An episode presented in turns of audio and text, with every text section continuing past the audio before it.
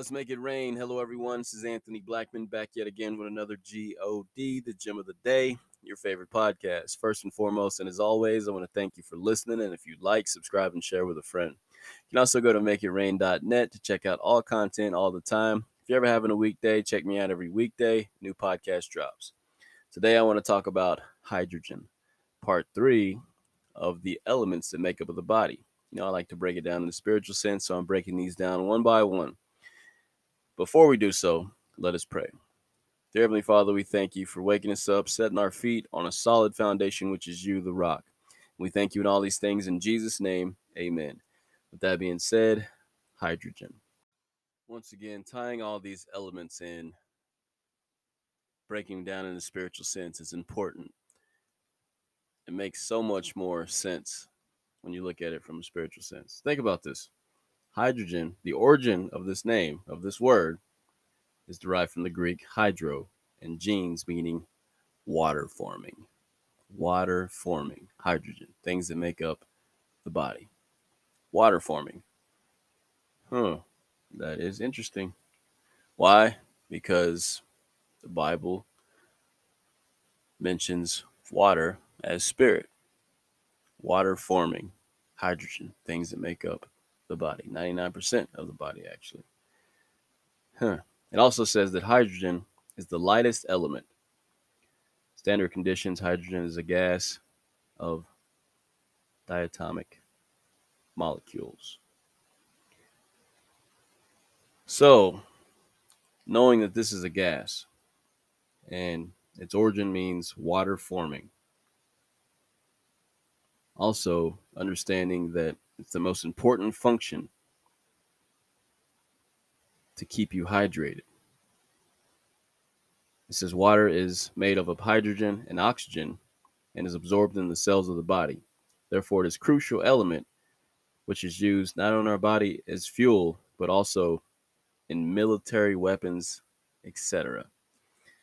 Wow. So the things that fuel our body, it's also used in military weapons etc. So it goes on and say, you know what, there's some other things this thing fuels up too.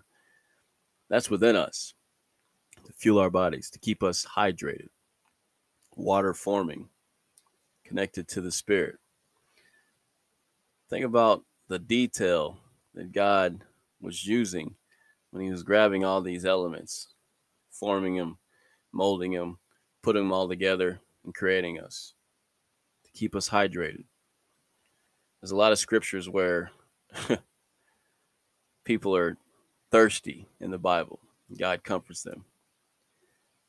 Now, with this verse in mind, and I'm about to break down Jesus on the cross, when he said he thirst,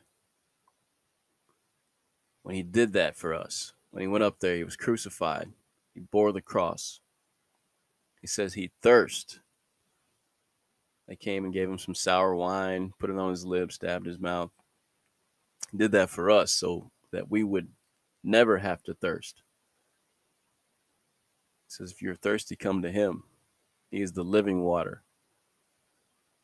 All these things are within us from day one. says that